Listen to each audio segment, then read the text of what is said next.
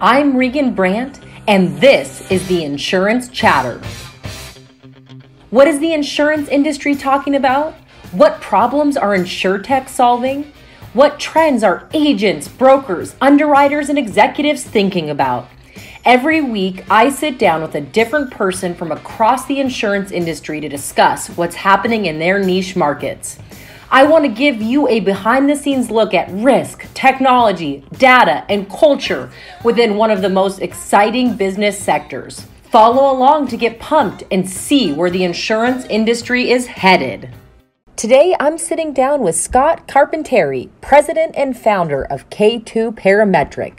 Scott is one of the few insurance professionals that actively sought out the industry, graduating with a major in actuarial science and economics. Scott has spent the last 20 years creating complex and customized risk solutions to help businesses mitigate and navigate their exposures. He is passionate about educating and mainstreaming people, brokers, and businesses on the parametric insurance vehicle. Before diving in, I asked Scott to set the stage and let us know what his plate song would be. So for me, it's going to be something definitely 80s going to be some new wave or some something with synthesizers in it. So going to be something probably like Depeche Mode or Pet Shop Boys. I'm going Pet Shop Boys opportunities. Before we dive in, tell us like a little bit more about you. Yeah, so living living in Southern California, outside of LA. Uh, okay. Originally from the East Coast, like half the people in Southern California. exactly.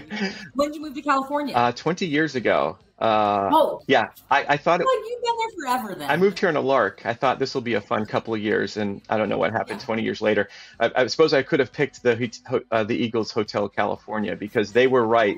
You can check out anytime you like, but you can never leave. How did you land in insurance? So I'm of the age where I'm at the kind of pivot point where people, pretty much anyone older than me, fell into insurance. They, you know, were a history major or something, no offense to history majors, and then their family said, All right, you got to start making some money. And they're like, What do I do? Go talk to Uncle Jim. He works at this place called Guy Carpenter and he'll sort you out, right? This is kind of how it worked with anyone sort of older than me. And I'm kind of like one of the first that sought it out. So I, growing up in Connecticut, I had exposure to insurance professionals, insurance people. I actually, as a math nerd, I wanted to become an actuary. So I I actually sought it out. I went to school for actuarial science, and so you it oh, you will find few people older than me that have a similar path, and a lot more people younger than me that now risk management programs are a big deal in a lot of universities, and so it's not that uncommon to find people who looked for it. So I have a mathematics degree with a specialization in actuarial science. So that's the program that they had at the university I went to. Um, and then okay. because I'm just an overachiever, I went and got a double major of economics too because oh I just enjoyed economics so much. You wanted to be an insurance geek.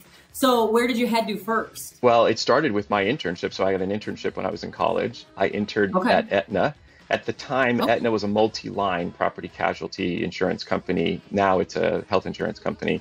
Yeah. Um, but uh, yeah, I interview. I, I interned at Aetna uh, in property casualty. Thought it was really cool. They offered me a job out of college and went to start working work for them right out of college. Okay, and then I, I think I was seen on LinkedIn, and you can correct me if I'm wrong. Did you go to Swiss Re right after that? Yeah, next jump was a personal lines company called USAA, which I think people are very familiar with now, particularly yeah. with their advertising. So down in yeah. San Antonio, Texas. So jumped from Connecticut to San Antonio, Texas, oh, and wow. and was an actuary at USAA for uh, several years and okay. priced homeowners and personal automobile insurance uh, down in San Antonio for those of us who don't know, which I will say I was one of the naive people and just kind of learned about parametric insurance, give us kind of what you're doing now. You know, what are you building out? Yeah, so excited to talk about it. Um, parametric insurance is kind of the new frontier of insurance. It's probably, you know, there's a lot of people love to throw buzzwords around innovation and things like that. This is this is actually real. Um, so parametric insurance is simply an insurance policy that pays based on the characteristics or parameter, parameters of an event. And so, okay. unlike a regular policy that says, okay, if bad stuff happens, we'll take care of you, except for all these exclusions and sublimits and you know 100 pages of legal words. Yeah. this one says none of that. my, my policy is about 10 to 15 pages long. It says if this ha- if this thing happens in the places that you care about, uh, we measure the, the intensity of the thing that happens and we pay you on a pre-agreed basis and that's it it's done okay. So what kind of like give us an example. So a simple example would be so you you can parameterize and you can use a trigger for you know just about anything that's quantitatively measured. But where it's use, most useful and where the, the first sort of round of using parametric is is for natural catastrophes. So say you okay. own a hotel in south florida right, in miami um, you can buy property insurance for it, but the property insurance has a big deductible, has a lot of exclusions. You're not going to get much coverage for your beautiful, lush tropical grounds. Um, yeah. Business interruption and extra expense are very, very challenging claims to adjudicate, very challenging coverages. And so, you being a smart buyer, you say, I've got this hotel, I do buy hurricane insurance, but I know that there are a lot of gaps in my hurricane insurance coverage. Yep. So, I would like to actually close some of those gaps. So, I'd also like to buy a parametric hurricane policy to supplement that okay. traditional insurance policy so that when that event comes, um, we on a pre-agreed basis uh, uh, we settle a claim, and then now I have money to pay for all those different things that are just not going to be covered in my traditional insurance policy. That will really be cost to me because yeah. this hurricane came through. Are people normally buying this as a supplemental policy, or do a lot of people do it as a standalone coverage? Yeah, so this is where parametric is not that new as a concept. The triggers have been around since the late 90s. Um, but okay. where we're really seeing the line of business take off in the past five years or so is the idea that the parametric dovetails nicely with the with the shortcomings of the traditional property insurance product. And so where the parametric, uh, you know, where the parametric kind of leaves off the property insurance product kind of takes over. So they, they kind of dovetail nicely together. So uh, to, to answer your question, yeah, they the most folks will buy this as a supplement. So 10 or 15 years ago, when people would mention parametric on occasion, the idea was, well, price me a tower of indemnity cover and price me a tower of parametric cover, and I'll buy which one's cheaper. Well, yeah. it's not it's not the right way to look at it. It's not the right question. Yeah. So because of that, parametric never really took off because parametric pound for pound is not cheaper. It behaves a lot differently. It, it's it's built a lot differently. It uh, it's like asking, is a bicycle cheaper than a pickup truck? Well, yes, a bicycle is yeah. cheaper than a pickup truck, yeah. but good luck buying lumber at Home Depot with a bicycle. Right, so they're just different tools. Um, so that the sweet spot is finding a combination of the tools where you buy an indemnity tower, but then also buy a usually much smaller parametric to sort of augment that coverage. How do you think the pandemic has this changed that industry? Has it helped accelerate it? Yeah. So in general, the pandemic for me, um, I don't find it was radically different because we sell promises for a living in the insurance business. Yeah. So while we do love to jump on planes all the time and be places, you can really do that sans plane. And I think we've had we've had cameras in our laptops for the last what five generations of laptops, and no one yeah. ever turned them on. And now we're turning them on, and it's actually a better experience in, in, in my totally. opinion. I, I, do feel for as a person without hair, it's a lot easier for me to get ready to be camera ready. I understand, so it's a little harder for some folks, but um, yeah. But, but, generally speaking, uh, I think this is great. I mean, we do. It's the the insurance business is this massively great combination of technical, detailed stuff but also human interaction. So yep. it, it's no coincidence that we we did have the sort of the life the livelihood the, the life we had before with travel and everything. But the I think the video supplements it a bit. And then specifically yeah. to parametric, the pandemic um, shone a light on the business interruption coverage in property insurance and how it does and doesn't behave. And the industry never meant it to cover pandemic. But yeah. we have a tendency in the industry to be a little heavy on our sales pitch and a little light on details. Um, it's in the contract, but not at the point of sale. And we, as as an industry, I think we turn a blind eye to whether or not the the buyer reads the contract or understands the contract. And this is a disservice. And so I think some people were being opportunistic filing pandemic claims that they knew weren't really covered. And I think some people were truly caught off guard because they just had the big sales pitch. Oh, yeah, you have got business interruption coverage. The business, the business interruption yeah. coverage, to be clear, in a property insurance form, is business interruption explicitly related to physical damage by one of the covered perils. Yeah. So it's a very specific and relatively narrow coverage. Plus, it involves breaking out your crystal ball of what would your revenue have been but for this event, which is fraught for disagreement. Now we've had the conversations and the clients again, the risk-minded clients who look at their their whole risk situation and they say, okay, this is the risk I'm I have as a business owner. This is the these are the tools I have to transfer some of this risk. These are tools I have to reduce some of that risk. Uh, they now are having more conversations with folks like me to say, there's another tool that's out there that you didn't know about before. And, and the pandemic is actually asking, getting people to ask that question more often. I've been watching you on LinkedIn and seeing that you go and you speak at a lot of these universities. And, you know, one of the reasons why I'm doing this podcast is I think it's a disservice. There's not a lot of young people that are, you know, intentionally going into insurance. And I know that some of these colleges are getting better programs. But what are you kind of doing to try to help recruit young talent? Yeah, well, this is, I'm so excited about it. drives me nuts that among the financial services, insurance is considered uh, the redheaded stepchild. And I hope that's not a canceled term. Uh, but yeah, it's, uh, the, it's, it's, it drives me absolutely mad that among the financial services, this is the one that's looked down upon because, quite frankly, the insurance industry is the most exciting. It is the most interesting. It is the most fun. It is the most dynamic.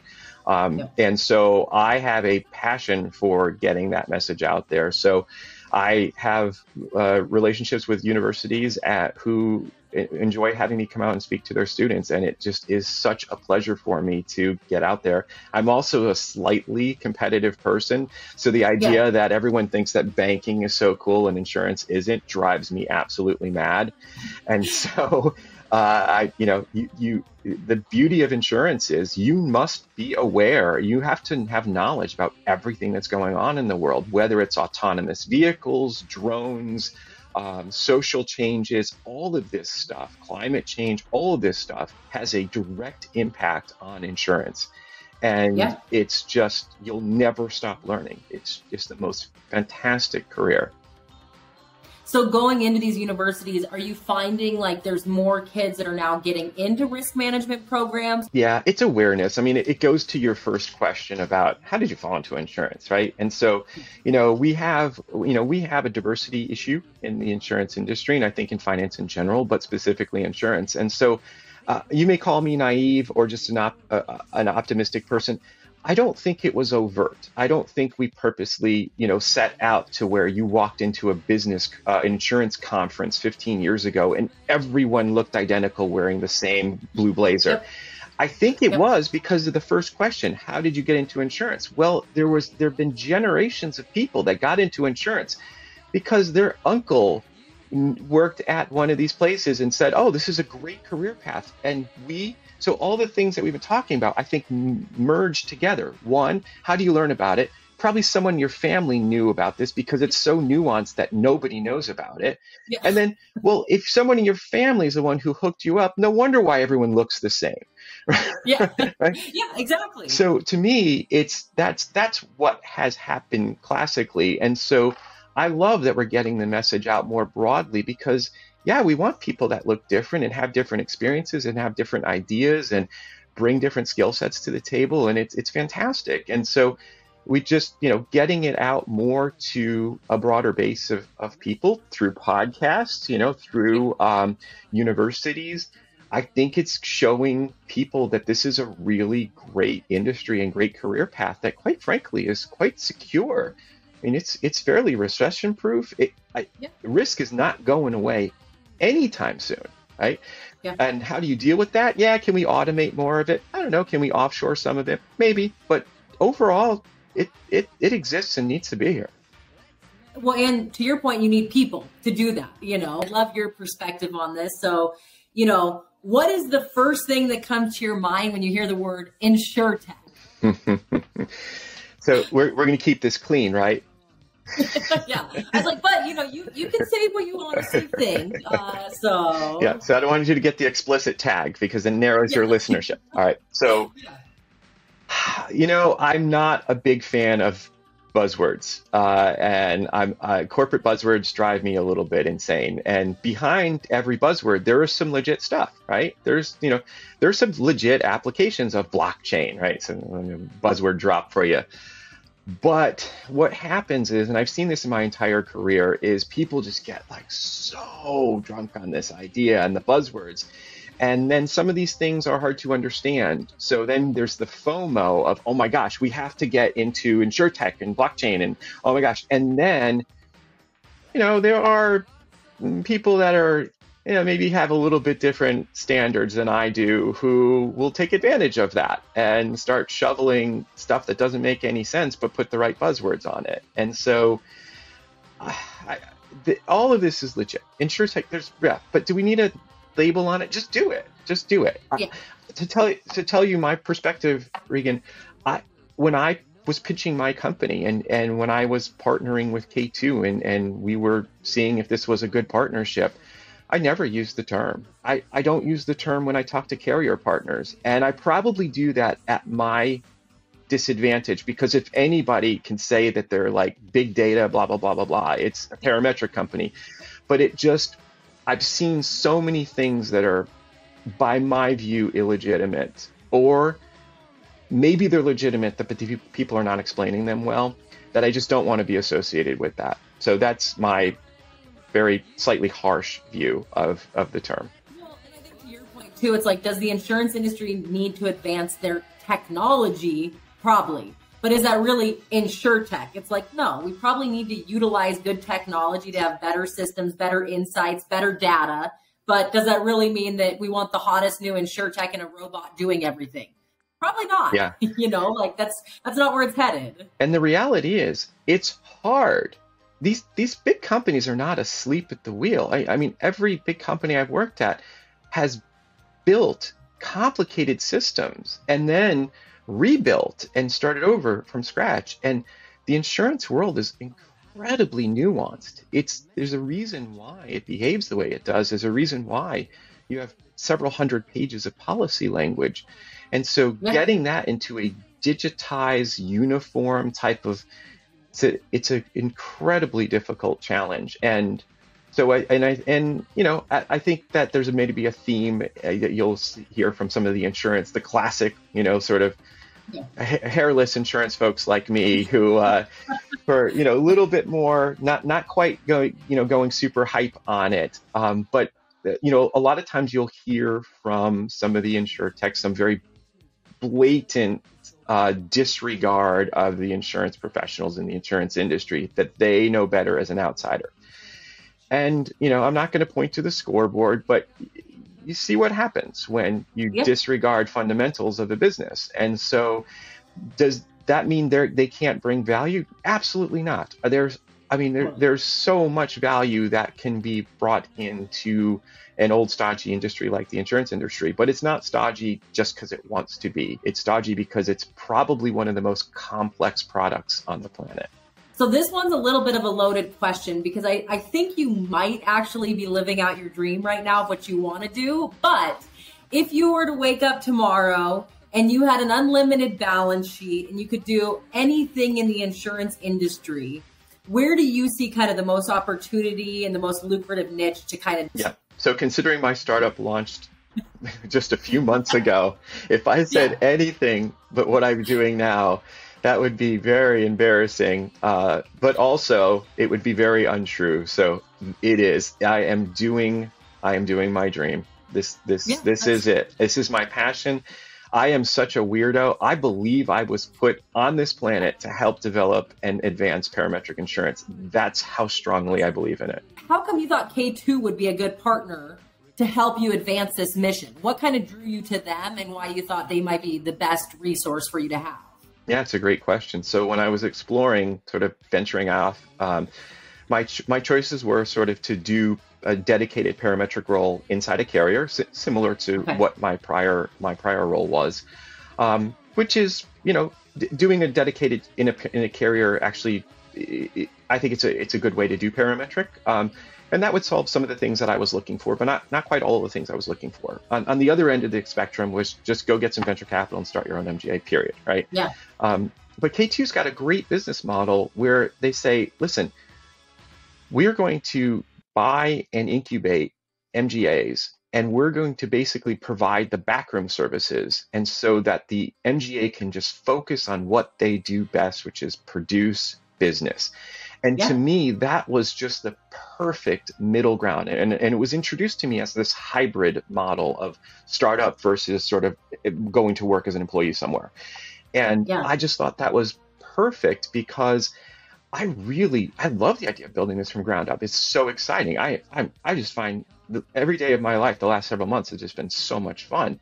Um, on the other hand, I don't want to shop for a healthcare plan. Oh my goodness! Like, like and I'm so happy that we have a great team of HR people at K2 doing a great job shopping for healthcare plans on behalf of the entire family. So things oh. like that, what a great efficiency. So get the efficiency where you can, but then where you know you really do need standalone MGAs that do their own thing, um, let them do you know let them build out their their model to, to fit their their specific business needs. So it, it's it's just been great. Not to put you on the spot, but I know K2 has been really successful with like FICO and some of these other arms was there other products that you kind of feel like you know naturally you could also kind of add that supplemental coverage to was that part of like the you know attraction or was it mostly just the entrepreneurial spirit of kind of setting it up yeah i, I like the structure the, the best um, yeah. Uh, but the bonus is that it, unlike you know most of the mgas are very